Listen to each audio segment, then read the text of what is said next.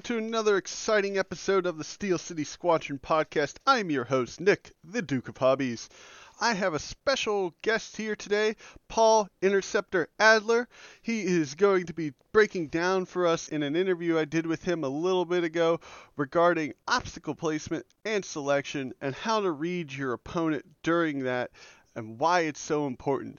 Uh, also joining us, Ryan Reinhardt Fleming.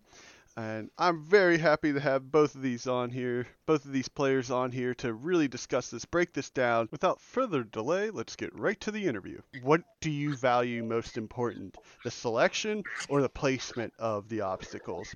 I mean, both are completely involved. For example, okay, going back to going back to my top eight round of this last tournament, I played against three arcs and Obi, and I brought gas clouds because of droid swarms, but he brought the three biggest rocks. And basically, upon seeing that, I knew I had an easy matchup because I could, because those rocks limit Jouster's space so much.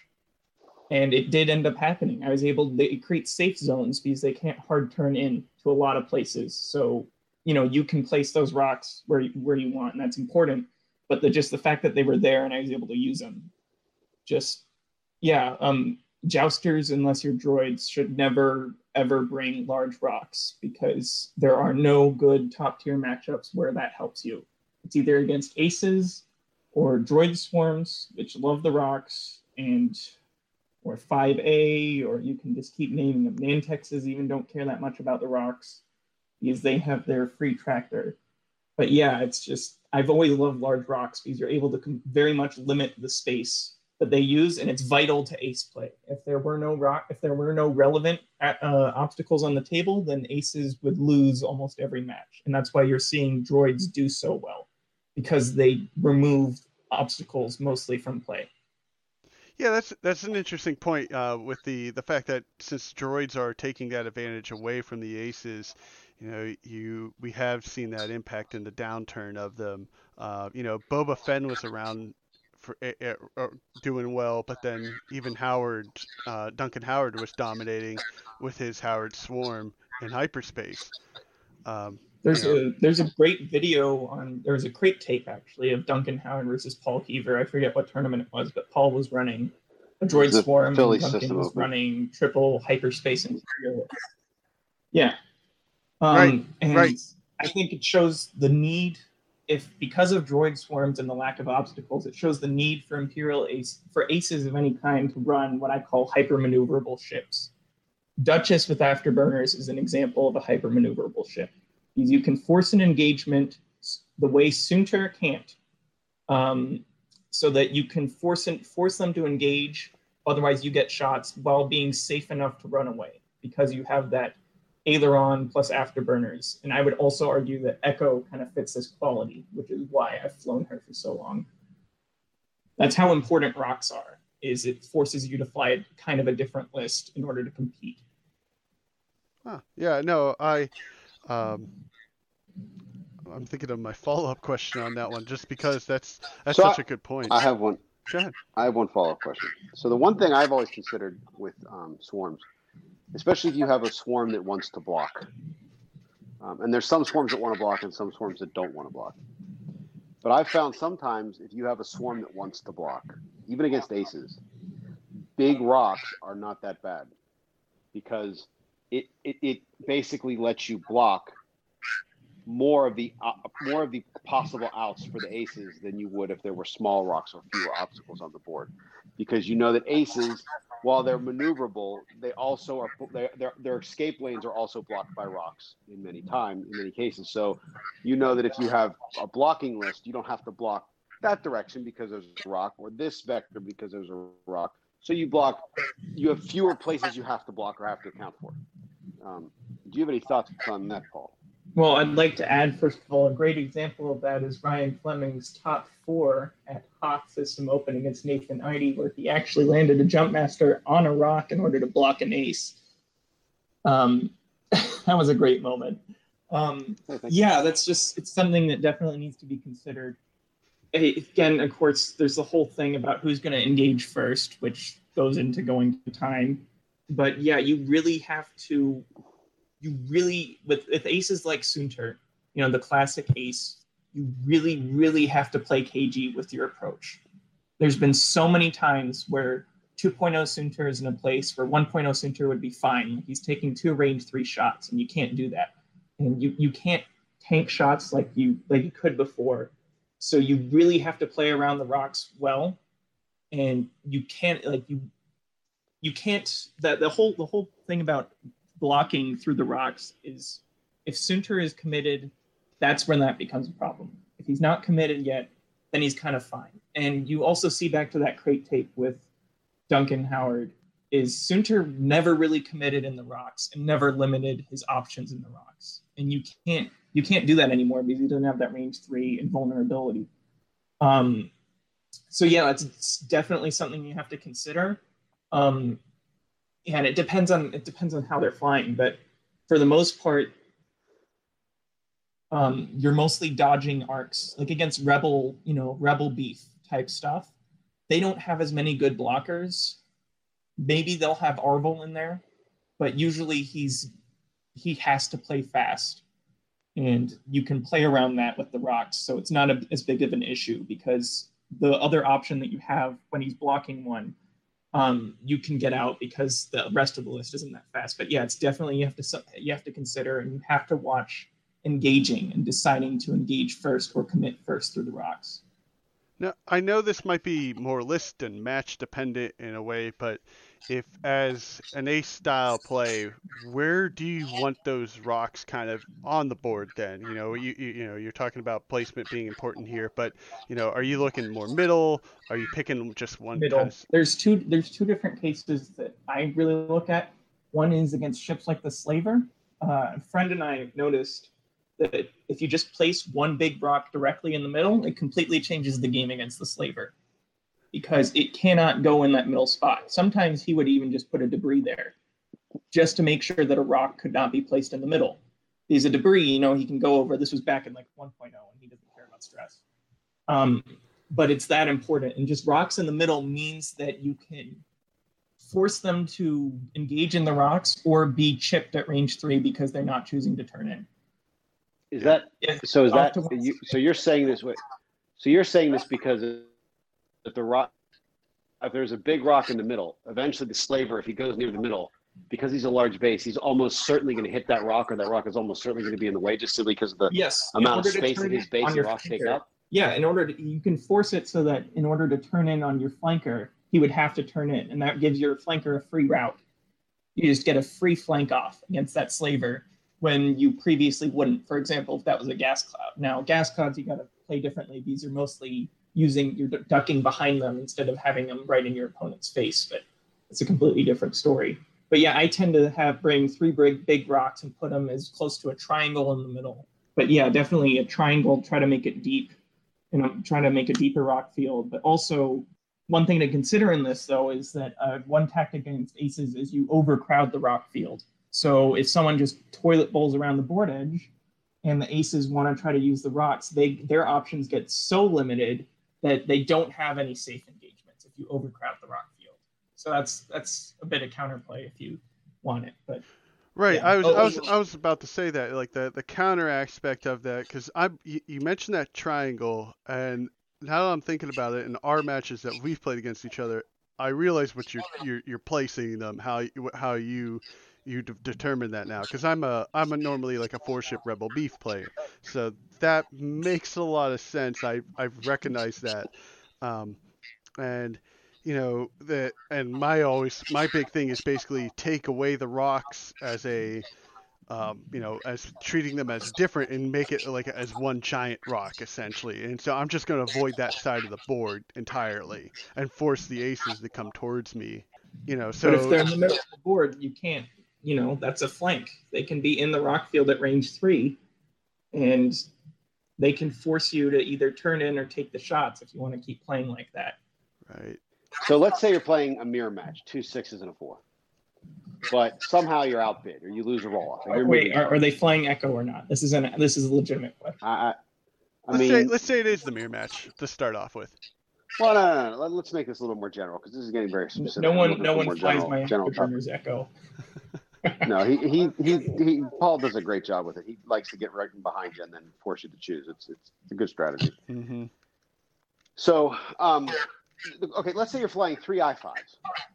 Okay, you're flying, you know, I don't know, Obi Wan Plo and some some imaginary I, uh, Rick, right? You're playing three I fives, and you're playing against Yeah. three I fives. Now, now, generally, you're saying if you have aces, you want a triangle in the middle of the board because you want to have your options available to you, and you want you want to st- you want to stymie a swarm.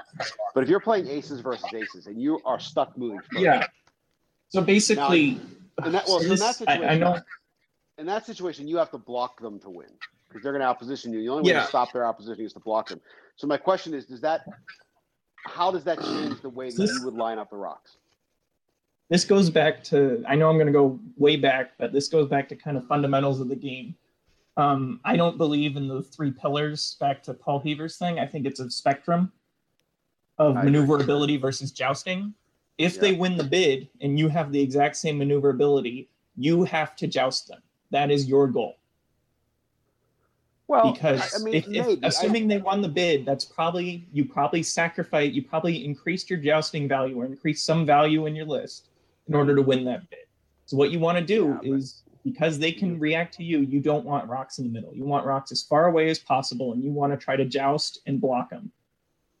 That's that's how I view it, at least. I, I, I agree. If you have, if you have a mirror ace list and you are moving first, you, you become you win by blocking. I don't, I don't know if I I don't know if I agree with the whole you just joust because Well, if Even it's a you- complete mirror, then no.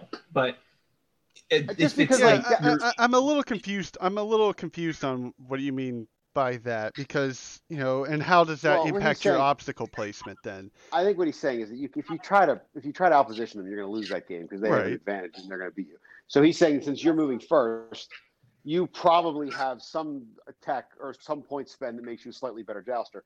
The problem with that though, Paul, is that if you joust, you have to be you generally like okay, if I'm if I'm looking at a match and I know I'm slightly better jousting than they are, I'm still not sure I want to take that joust because even if I'm 55 to win instead of 50 50, I don't think that that's a chance I want to take about losing the game. I think I'd still rather try to are you are you playing against yourself though? Well, no, I'm playing against some, you know, some. Oh you know, well, Joe. yeah, there it is. I'm talking. You know, if you're playing against top players, you know, if you're playing against you know round two of Swiss, sure, um, because Even then, but even you. then, but even then, round two of Swiss, that's actually probably one I definitely don't want to joust because the, the problem with jousting. Okay, the problem with jousting. yeah, yeah, two of Swiss, I would say definitely like okay, try to lean on your skill, but if you're against So- you know if you're against top players, you kind of they know how to use their aces well, and you got to try to. What I mean by joust is you know trade shots or don't don't let don't don't let make it so that aces don't trade. That's how they work. So, So, you okay, want to so try to trade. I, I, I, agree with you. There, were- there's, there's two points I want to make here. Um, I don't want to derail us too far, but in terms of jousting uh, and, and whether it's a good idea or not, I remember there was a game that we had in our local league, and it's actually on YouTube somewhere. Um, it was Joel versus uh, Biggs. Um, the guy's name was Biggs. He looked like Biggs. Uh, Matt Kelsey, and and he had it was it was a it was a this was like an early one like wave whatever 1.0 mid 1.0 and the and Biggs had Corran, Biggs, and West. The old Corran, Biggs, and West list. And uh, Joel had three the B. Dangerboot, quote unquote. Yeah, and three and, and Joel had three D wings with advanced sensors and two bandits. And I remember they jousted each other. Now both lists want to joust, right? Like the three B two Z absolutely wants to joust, and the Corran West Biggs wants to joust because he's got Biggs, and you didn't bring Biggs not to joust. and right, and the, you didn't. I mean, in the game goes horribly for Matt. And it goes horribly, not necessarily because Matt did anything wrong, but because the dice were really in Joel's favor. And the problem with a joust is that whether you may have a slightly better jousting list, but dice variance really comes into play heavily in a joust because you're So- not really positioning, you're not really doing, you're just kind of like, okay, let's see what the dice say. You got Um, you got to keep in mind I'm an aces player. Okay, I'm just talking about the the sliding spectrum that I was talking about. There's all sorts of stuff you can do. Like if you just look at how Daniel Taylor and Blair Bunky fly um, generic lists, more jousting type. There's a lot of stuff that I don't know about. I've only played I've only played against them as aces, and I've only seen a couple of their things. And it's like, oh yeah, I'm sure I know what they're doing. I don't. Um, but yeah, it's. I mean that, that that's that's a different story. But I mean, so, So- going going back to the trying to go back to the initial question though. Well, wait. I want, I Um, want, I want to get my, I want to get to my second point Yeah, because I, I think it agrees with you a little bit. Um, I, in a mirror match, right? So there's there's there's one adage I, I tell some of our locals, and that is if you are playing someone who you know is better than you, you want to play a short game. You do not want to play a long game. What I mean is you want to play as few turns as possible and try to get the game over quickly because the longer the game goes on and the more decision points there are for each player, if you're playing someone better than you, it's more likely you're going to lose because they're Yeah. going to make better decisions than you are. That's And I what think- a lot of people don't get about X-wing is they say, "Oh yeah, sometimes good X-wing looks like bad X-wing," but no, there's like if you do a two-speed maneuver versus a three-speed maneuver on turn two, sometimes you can lose the game. I I've seen that Yeah. happen, Yeah. Yes. and So, that's you know that's turn two when the engagement's on turn six. Sometimes you know it's there's a lot happening. You're So just yeah, I agree. position, with- You want to make the- the game as short as possible. Going So, back but to the that goes- Well, that, but that, so that goes back to the, the mirror aces match. In a mirror aces match, if you're moving first, you don't want to play a long game. You want to play a short Yeah. game. You want to try to get. You want to try to, like you're saying, joust, but it's not really joust. You just want to. You want to try to kill things as fast as possible, as opposed. but you to, don't want to that that might i know i know this isn't what you're saying but you do not want to commit first through that through that rocks because that means you automatically lose the game against a competent player Right. I Um, think what I think what he's saying, Ryan, is the same thing as you. Is that like you know he mentioned it is like you want them to consider trading shots equally, and if you're not Yes. if you're not doing that because you've overcommitted, then they've out aced you. I mean, yeah. I mean that. So that's a true statement, basically, in any game. The, the first Sure. player who overcommits incorrectly is almost always going to lose. But Right? now, how, now, okay, now, real quick though, let's let's take it back to what this, you know, this what we're overall goal here is. How does that impact then the obstacle placement for you? If if i you would in a corner the match, rocks i would corner the biggest rocks i could in in those cases of course so the reason why i want to go back to my my list is it's different because and i think this is part of how triple i i structure triple aces at least um, is because i have echo which is a super blocker it means that i can and i have two sixes you know they might have Fenn Rau like i had a game against Fenn Rau and two fives and because I had Echo who was able to block, I was fine crowding up those rocks. It's like it's fine because I have I know that if I can get Fenn off the board and trade him for Vader or something like that, then I have the maneuverability advantage. So you got to think through things like that. And the, and the way you get Fenn off the board is by blocking with Echo. Hmm Um, Well, that comes yeah, back to so what I was saying it- earlier. When Yeah. you have big rocks, sometimes blocking with blocking using the rocks to help block is actually a benefit because they you know Fenn's only going Sometimes. So yeah, so I, I guess I look at it like this: like you're saying, I, I think we're saying the same things, maybe in just two different ways about it. yes, Uh, yes, you Um, both are. like I, I agree with you. Like the per, the player who commit, the player who puts themselves in a position where they are very predictable in where they must go, is usually at the disadvantage. Right. So like Right, Yeah, that's you know, that that's- Soontir, that's- that's that that's- example again. If, That's why you are seeing games go to time. That is why, because no one wants to commit. And I've played. I like. There's a there's a there's a stream of me playing at JedCon where I'm against like three arcs and Rick, and he just doesn't want to go through the rocks. He just doesn't want to go.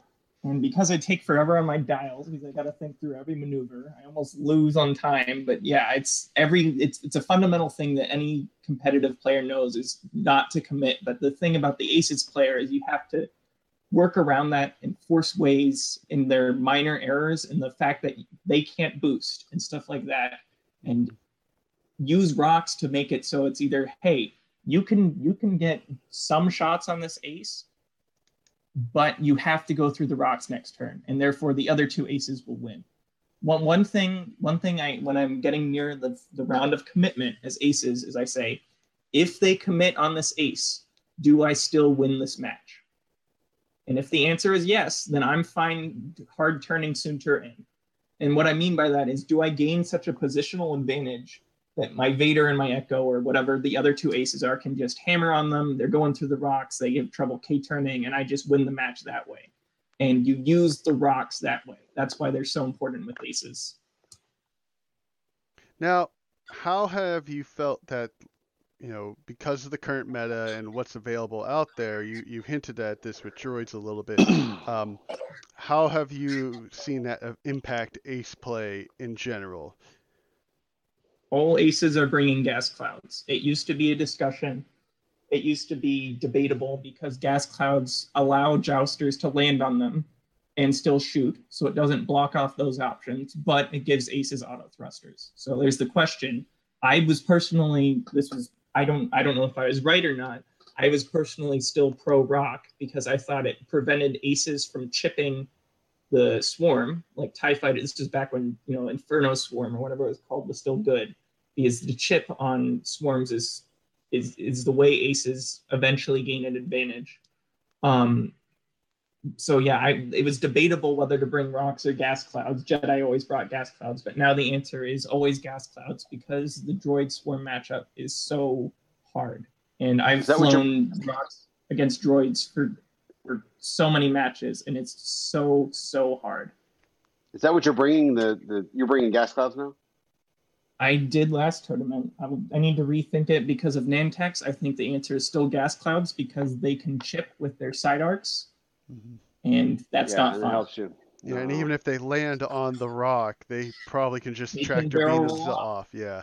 So the que- I've been actually thinking about debris now because I'm seeing how much that impacts both Jedi and Nantexes. But the fact that Dash and large base ships are on the rise makes me a little hesitant because Dash completely ignores them, and Han can bring Kanan. I had I had one of those matches, but yeah, it's it, it changes things. So Um, You know what's funny? You know what's funny? I have never brought gas clouds too much. I was like that before this tournament. Well, so I- I've never done it. I've never even I played aces. I play aces from time to time. I'm not like a non-ace player, but um, I, I'm just more aggressive. And I, I, I was like, I won't. I will not. I am. I'm probably too aggressive to bring gas clouds. I think gas clouds are more of a defensive player trick because I don't want to give my opponent the ability to dodge my shots. I and I'm not going to use them myself. So I just want rocks so I know where you're going.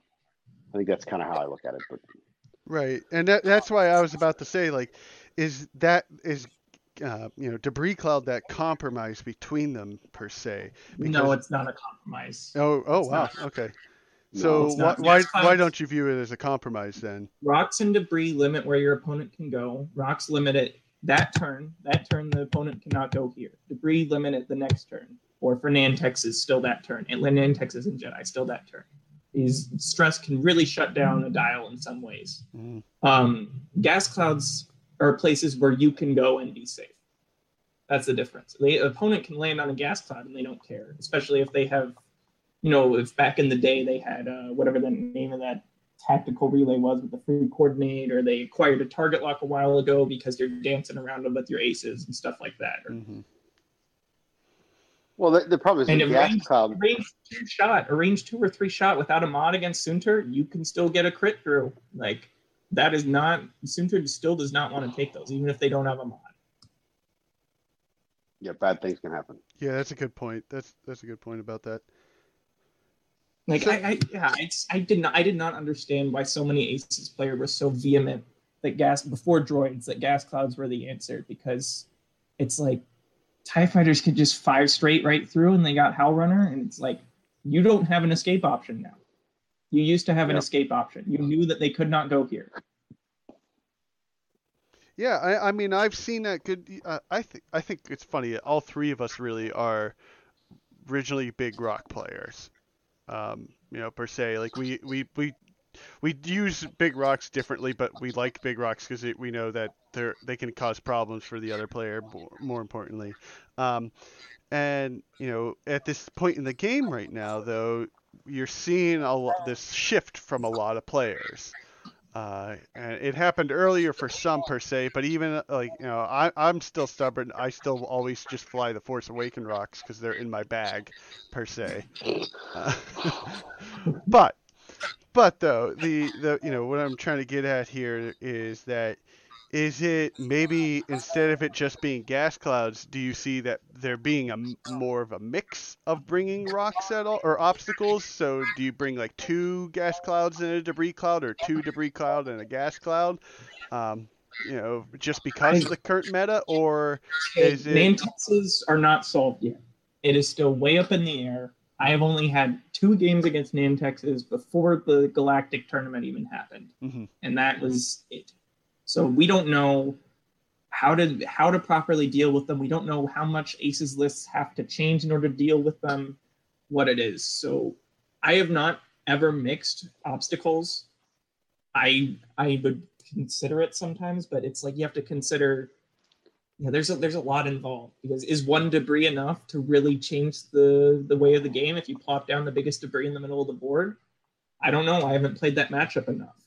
No, the problem with mixing your obstacles is that you, you the game board can be favorable. Then you've made an asymmetric game board in a lot of ways, where some areas don't have the rocks or the obstacles you're depending on having or want them to be, and then it, it kind of upsets the balance. Like, I, I so I'll say this: I don't know if you guys do the same thing. When I when I choose the obstacles I'm bringing, I, I look at two things. Right, the first thing I look at is does my list have a set of obstacles it needs to it needs to basically really work well? Um, and that could be like you know if you're running triple jump masters at 1.0 you really need small rocks because you need the board to be as open as possible because you just have three large bases. Or um, i have droids and i'm going to take three big rocks because that gives me such an advantage. Like you know that that's the kind of thing. So if there's if there is a set of debris or obstacles that you need to really make your list work well i'll take those. But more importantly, a lot of times what I do is I consider my worst matchups. I say like, okay, if I have this list, what's my worst matchup? You know, if I have if I have some eh, where a tie swarm is my worst matchup, I will 100% bring uh, the biggest um, rocks I can find. But then you get weird situations where it's like, okay, Sun Fac is my worst matchup.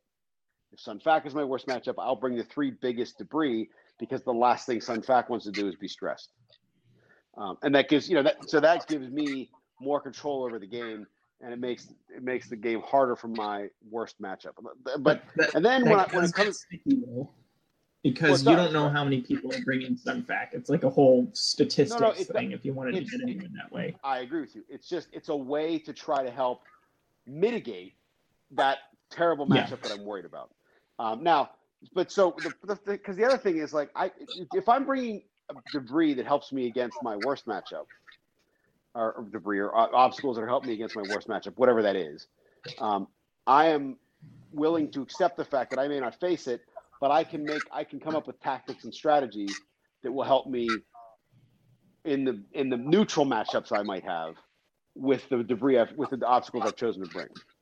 Because a lot of times like i mean i generally prefer rocks right? I prefer rocks because they have the biggest penalty you're rolling for damage you're 50-50 to take a damage and you can't shoot and you don't get an action that's a tremendous penalty Mhm. whereas debris you get a stress but you can still shoot you're probably you're almost certainly not taking damage so like okay you get a stress that's really the, the, the penalty of landing on a debris you get a stress which is not all that bad i mean uh, there's a lot of ships that are just fine landing on a debris to shoot you I Yeah. don't whatever. You know, like I don't care, whatever. Um, gas clouds are even less of a penalty.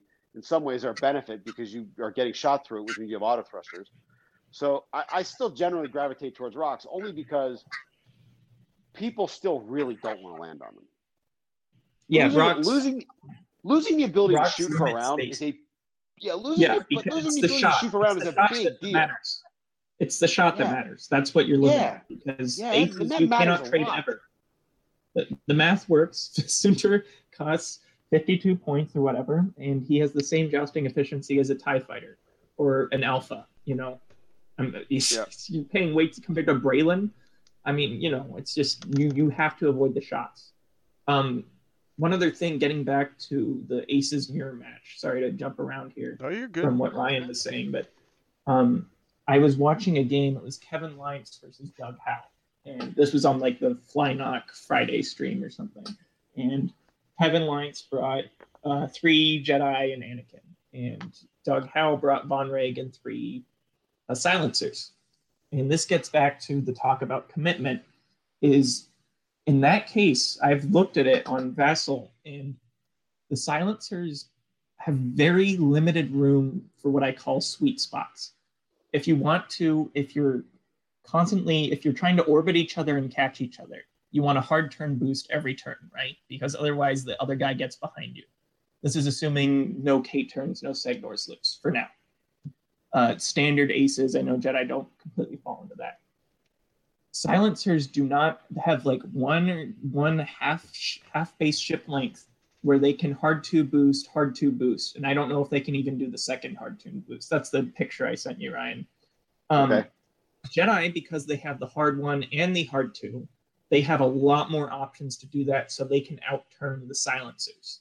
So even if you have, let's say, Kylo, and you're moving after like Ahsoka, or you have the bid on Obi and Plo, um, if you both commit at the same time and you know where each other are, the Jedi can outturn you because of their turn options through a standard triangle set of rocks that are Well, they also spaced have the one hard. So yeah, the it's one the heart one heart. itself. They have both. They have both options too. Yeah, the one heart is superior at navigating that, but it's a it's it's kind of a huge advantage because you have to you have to hit that sweet spot with the silencer, and if you don't, then they are going to outturn you and they can get behind you. Of course, you have force, so you can take turn, but you and you have other parts of the list, but that's really something to consider in terms of how you fly through that rock field and how you force your opponents to be in bad spots. If you can force them to be away from the sweet spots by swinging in another arc, another kind of cheap jouster in, then you can get the you can get a turning advantage and win the flank with your ace. Yeah, that's actually that's a really great way of thinking about it. Um, you know, uh, for players when they need to determine not only where they're placing those rocks, but also how they're flying through it too. I like that term for it, the sweet spot of a ship. So, you know, being able to do what it really wants to do, but if you're if you're flying well through the obstacle field, you can deny that completely. Yeah, if you if you can force them to not be in the sweet spot, you can deny it. Or if you can block them, that goes back to what Ryan was saying because they can limit their options so much. Um, but yeah, this is where the game of X-wing really comes in. There's a reason why it's played with rocks, and it's because otherwise it would be a jousting simulator, which is what you see with droids. I don't know if you can tell, Yeah. but I'm not that big a fan of droids. No, none of us Don't worry, are. no one, no one's, a, no one's a fan of droids. Yeah, no, there's not someone here. I hate droids so much. I, I, I. The quick side note is that I flew droids for like a month and a half exclusively just to be like, why, why, why, like, why, how could someone like force themselves to do this? Like, why do they think this is so good? I had no fun. That was like the my lowest. po- I was winning, and I was having no fun playing X-wing. You have to admit it takes a lot of skill to clock in a hard two barrel roll every turn. I mean, with no penalty too. You like you know, like uh, what you're saying. Okay, that the fact that you just take away an aspect of the game uh, out just shuts down. It just changes. It changes the game in such an. Un, it turns it into that jousting simulator. It takes away, you know, this uh, this. I I view it as like the the multi-dimensional chess kind of field that we play in. Uh, with I'm such I'm such a rock purist that I if I could change like just a couple things with the game, first thing would be grappling struts. Second, Qi'ra and collision detector would go up in points. Qi'ra is stupid good if you can fit her on a ship. She is Yes. so good. And Yes. then I would change um, fully execute a maneuver to not count if you move through or overlapped an obstacle because Right. Vader being able to afterburners through a rock is stupid, and I abuse that, and it's stupid. It is. It really it would, is. fix Jedi, it would fix Nantex, it would fix afterburners that way. But Qi'ra and collision detector are always sleeper good. Qi'ra is very good. When 1. Point, or 2.0 first came out, I don't think I ever beat Ryan's Boba Gear, Qi'ra list at all. Like I, uh, unless I took uh, the mirror match of it against him, I just never stood a chance, even with Rebels or whatever I was doing at the time. Especially when you could fit love- those quad jumpers.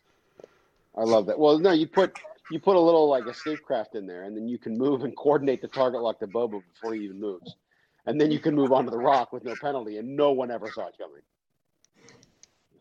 I love that trick. I hated that list. It's not it's not good enough anymore, but it's, it was great. I cut so many people. They're like, "Wait, what?" I'm like, "Well, it's a target lock." You talk about it from uh, an ace point of view in general. Then let, let's let's go to the other spectrum of you know jousters here. You know what what do you what other than obviously just opening up the board field as much as possible though? Are there anything excluding droids? Um, anything else that these uh, that rock placement uh, obstacle placement can be important for jousters? You know. Well, wait. No, there's a better way to answer that. There's a better way to phrase that question. Yeah, I, I- was if if you are mean this is a better way to look at it, right? Because this gets to the crux of the matter. If you're if it's tie swarm versus tie swarm, I mean, you know, you could if you're not going to use a rock, you're just going to line up facing each other and just fly and joust and see who wins the dice.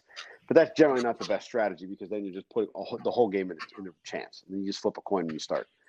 But are you talking about droids versus 5X? Duncan? No, no, I'm talk- versus Patrol I'm talking like I'm talking maybe like I'm talking maybe Inferno Tie Squadron versus Inferno Tie Squadron, who and one of the players is moving first and one of the players is moving second, and they've decided to line up. Uh, you know ahead of the time you're going to line up in opposite corners. So, which player wants the dense field and which player wants the the, the open field? Like, and I don't. I'm not sure I know the answer to this. I think that the player moving first might actually want the dense field and the player moving second might want the open field. Um, but I'm not sure. Like, like, what, what, what do you guys think is the right answer? There? I don't. I don't. I think you, you're still. Of course, you know. I I have a little bit of tie swarm experience because I flew five ties in Soontir. So- but um, I don't. I think it's. you Yeah, know, but you're making a decision watched- based on suit. You're making your decision based on watching- suit tier, so that's not a fair. What? that's No, fair. no. Um, watching Wave Three Tie Swarm games though, um, you know, it's just you're trying to for you're trying to get you're trying to hope that you get the initial engage right. Because a lot of jousting is is rule of eleven, but it's it's way more than that. You see how Daniel Taylor and Blair Bunke play. They don't fly in a block. No. Okay.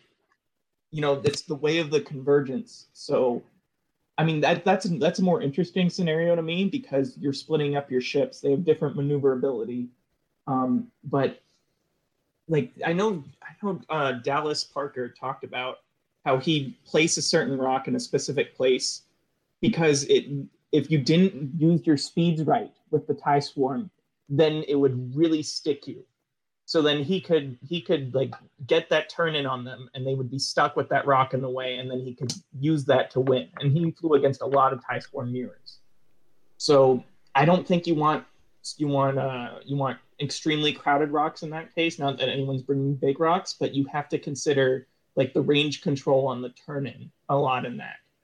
Well, yeah, but somebody does. I mean, like, so, so I get my, my point is, is that the guy moving first against in the mirror match is probably going to um, have to be blocking to win.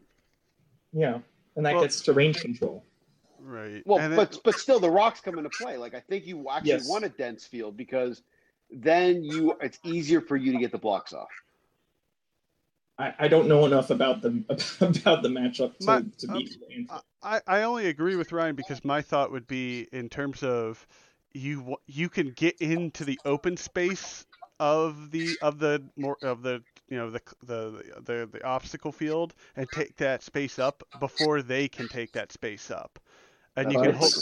Thinking. if you do that and they stay in a block and you are splitting up and then they do a little hard turn one and you didn't range control properly and your five straight isn't able to block that, then they take off a ship before the engagement happens and then you're out of range of Howlrunner's. Oh yeah, yeah. Well, No, yeah, I- I, I was I was visioning the your my my tie swarm is kind of in there first and holding that holding that position per se, and they have to if they come in, you know, they're either running into uh, someone I because I'm blocking them, or they can't you know they can't turn around as easy as me the next in the following turn. Yeah. Um, oh yeah, and then that becomes a huge thing is the K turns. Um, yeah, if they have to K turn into the rock field, well, you've already made the maneuvers in order to adjust around the rock field. I've seen that completely win matches. Is there any, you know, I'm, I'm just trying to think of, are there any other interesting you know aspects of obstacle placement. You know, you the earlier about like the exact position of a rock being in it to stop the tie swarm. Is there any other interesting anti sweet spots for that you found while playing X Wing that you Well- try to line up for when you play against someone? So first of all, the each list can think of think of like a specific deployment thing for the first three rounds of combat. Like Paul Heaver talked about in his Han and three Z's match, how he would place a rock so he could three bank right behind it, and then it would give him options. And then yeah, Dallas Parker talked about that one rock, but um, you got to keep in mind triangles a lot because each player brings three rocks and you have choice over three rocks. So that's usually what it comes down to. Um, another another topic of discussion is, of course, large base ships like the Decimator, the Falcon, etc. Is you play rocks differently against them. Because if you have just a crowded triangle in the middle, they actually love that because they orbit around while you're trying to go through the rocks, and they're not limited at all. But that's you know that's the way they fly. Right, gunship style versus versus actually a true jouster or front arc style. Yeah, yeah, exactly. So do you Um, do you do you alter your strategy if someone's bringing seismic charges? It depends on how many. Oh, okay, you got you, you I got a that many super seismic charges lists, but if it's a decimator of seismic charges, I'm still flying the same rock deployment that I do against the decimator. I'll force them to fly a specific way that they have to get that seismic charge off right. Um, and I know how to avoid it. It'll change. Usually it's a decimator and like two small ships, so I'll have to disengage for a round, but aces are used to disengaging. Um, if it's like a some jank trajectory simulator seismic charge list, yeah, I'll probably put the rocks out of the way. But my guess is if they're putting that many points into seismic charges, they're not as good at jousting anyway. So I probably don't need the rocks as much. So one thing I actually expect that the meta will start to see, uh, given the Nantex, is uh, trajectory simulator seismic charges or trajectory simulator bombs. You'll see that in rounds one and two of Swiss. I and know, I know, I know. It, it, it's I- not good. It's not good enough right now. Yeah, they, and they, that- they can just get out of it so easily. Stop, stop. I'm not saying it's good enough, but I am saying people are gonna you're gonna start to see it. The question is, if you're playing against a guy who has that, does that change your rock placement? Yeah, Because Yeah, because because suddenly they, they, uh, going back on that spectrum, the jousting maneuverability spectrum, or you could put it as a graph, they're just making themselves way worse in jousting because they're spending how many points per trajectory simulator plus seismic charge that you they could be wanna spending. Yeah, and- yeah, of course, but I'm more comfortable outmaneuvering them or taking one range two shot compared to what could Right. have been like a Braylen type shot. But does the that's not my that's not I guess that's not really what I'm asking. My question is, does the threat of the trajectory simulator, along with seismic charges, which which means you can basically blow up a rock from anywhere you want, Yeah, it, yeah, it makes me change the way I deploy the rocks. Yeah. uh, will you spread them out more, or will you or you I put them haven't closer? through that. Yeah, I don't know because if you spread them out, then that gives them a chance to hit, plink your ace from away. Yep. So I, I don't know. I would need one at least one test game to have an idea, and I don't have that. So That's fair. That's fair. It might I, it might be better to try to get them as close as you can in one corner. yeah, maybe, and then you could just fly away from there, or force them to. I don't know, they can't a rock. destroy them all. Yeah, I mean you lose the rocks. Yeah. You lose the rocks uh, as a as a maneuver as a as a maneuvering uh, advantage, but like you said, they've spent money on something that now you've taken out of the game, and maybe that's enough that you don't need the rocks. Yeah, because considering like I'm probably like I probably one and one against droids for all my droid matches. Probably negative. Probably in the negative, and I it's usually so close, and that's such a good jousting list in general. But those seismic and they and they they, they basically seismic charged all the rocks away. that's how they did it, and they get little special orbits that they can do. Um, Yeah. Yeah. but so I mean, they can't. That, that th- those seismic charge lists can't joust a droid swarm. So just considering that, it's like it's not going to be that big of a problem. No, no, I'm not suggesting it will be a problem, but what I am saying is that you're more likely to see it today uh, in Yeah, an event than, yeah. you, than you were than you were a year ago. Yeah, Hell, even two months ago.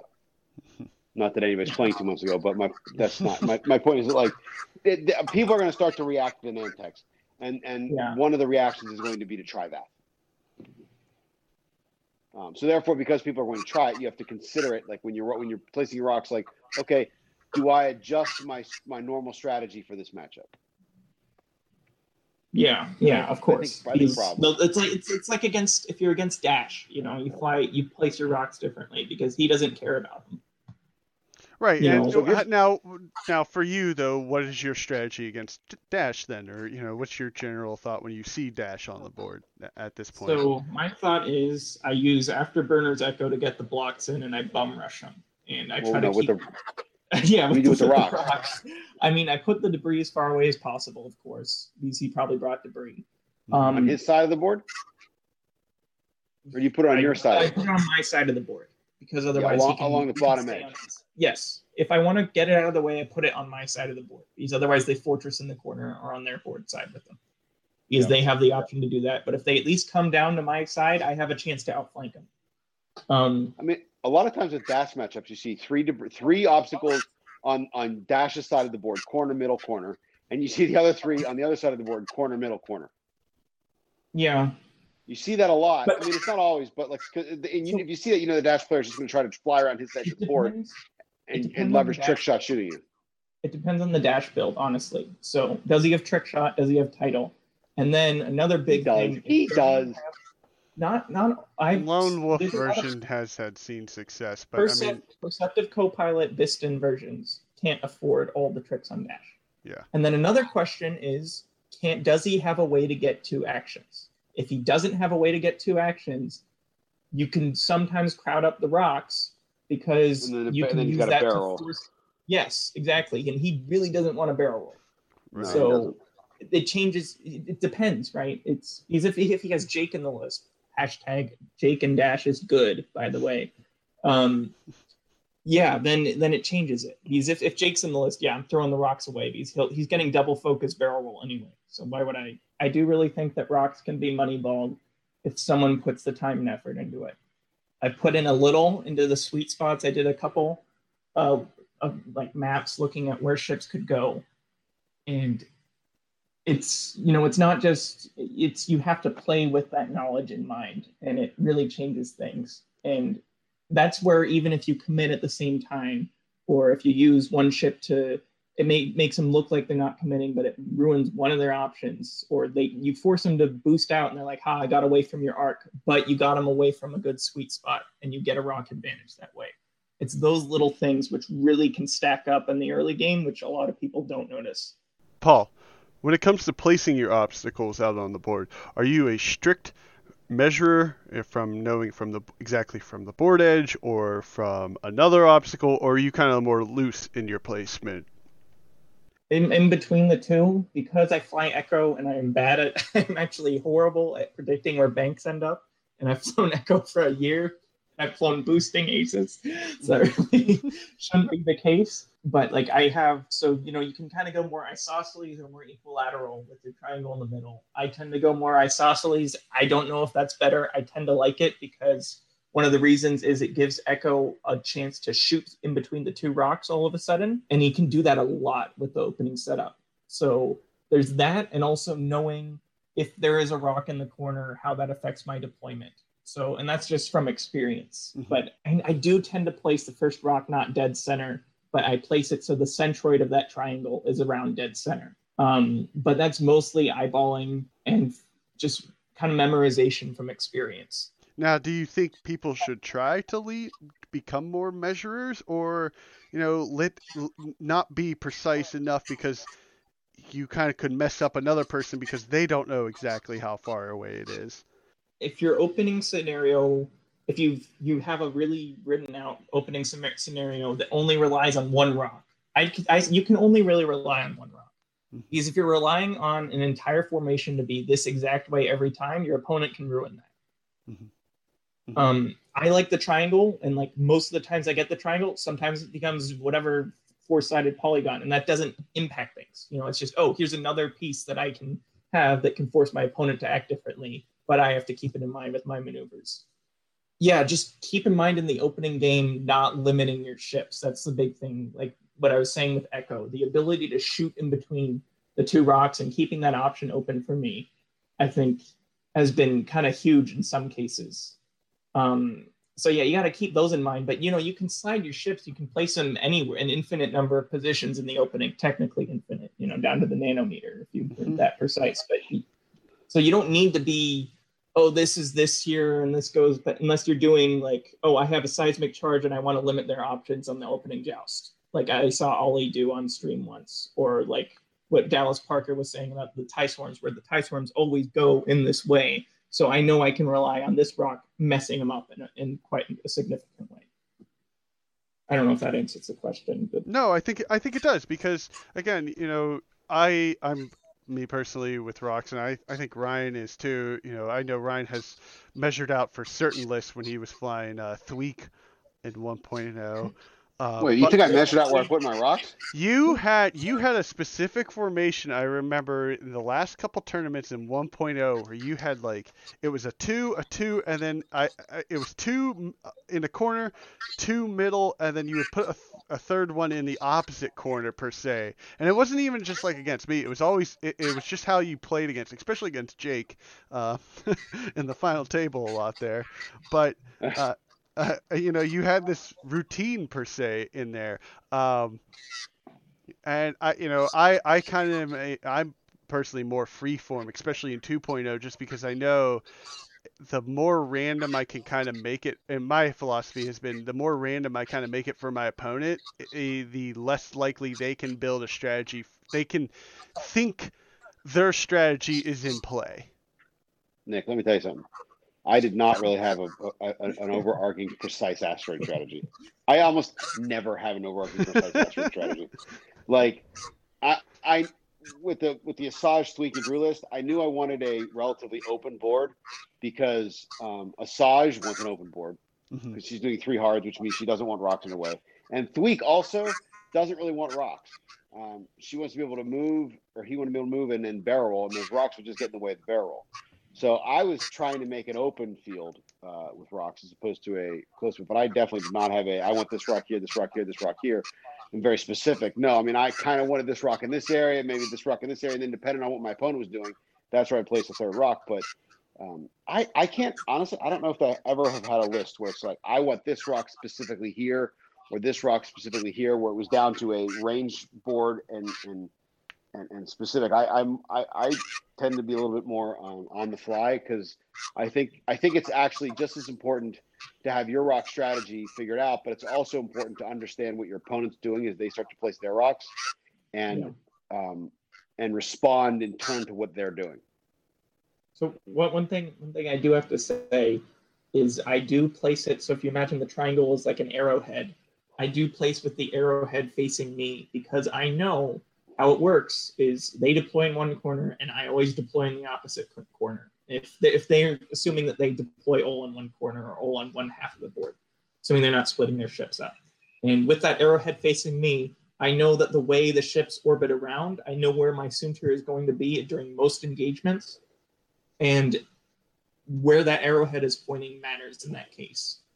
Yeah. You want to be on the other side of the arrow. Now, in this current meta of high number of generic swarms, High uh, number of Nantexes. Well, not just not just Nantexes. I mean, we're seeing the the Tigressers, you know, the Sikhs, a, a large number, six plus ships out there, typically generics, um, that that don't need to fly in a specific formation. How has that response? How have you been trying to respond to that then? Because I, I know like I've seen t- the two two two, uh, or a four two, you know, that I, I've seen, or just six straight across the board.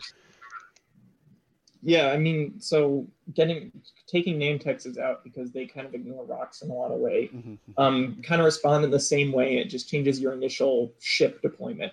Okay. Um, because you still use the rocks in the same way. You are limiting their options. That is what's happening. And usually, if they like go all the way across the board, you can get an asymmetrical battle happening, and then threaten them enough that you either get the flank or you can run away and force part of them through the rocks. Again it's it's using the same using the, they're the same tool right? You are trying to get them to have to fly through them or consider flying consider them in their flight paths. Um yeah and i think aggressors are kind of the same and i don't know i need to try against that list but getting out of all those, getting at range three of all of those turrets consistently sounds really annoying, though. All right. Um, well, Ryan, do you have any other questions? Uh, or Paul, do you have anything else you would like to add about this in general? Or No, I mean, I, I think we've talked about some good stuff. Yeah, I think a lot is a lot of experience. Like phantoms are different to the rocks, as I said. Large bases are different to the rocks. Turrets are different to the rocks, and there's a lot that can be kind of worked out more analytically that hasn't been. But a lot of players just know through experience, through literally hundreds and thousands of games at this point. I've played games and sometimes like it's just I won on rock deployment, or I, I because the rocks were there, and the opponent sometimes doesn't. Rec- I didn't hit a rock, but it's like it completely limited your options, and so many games are won through rock deployment. It's even even if both players don't understand what's going on. Like I don't understand what's going on. I just know I place them in that triangle, and I, or I place them kind of clustered, quote unquote, and it seems to work because it limits their options. Um, but yeah, it's it completely changes the way the game is flowing, basically. right when you get to that top tier level of play, it's the subtle things that will, you know, that can change the game completely and swing it in your favor. Thank you, Ryan and Paul, for joining us here on Steel City Squadron podcast. It was great to have you both. Stay tuned for a future episode with Steel City Squadron hosts analyzing and breaking down this discussion. And thanks for listening. It's a trap! He's no good to me dead. He will not be permanently damaged. Thank you again for joining us today on the Steel City Squadron podcast. Intro outro songs, Star Wars Trap Music by Trap Music Now with edits by our own host Chuck. Ending ad song Welcome to the Show by Kevin McAlloy. For more information, see the show notes or visit us on the web at anchor.fm slash Steel City Squadron Podcast. You can contact us at Steel City Pod. Best way to support the show is to leave a review on Apple Podcasts or wherever you listen to podcasts. Thank you.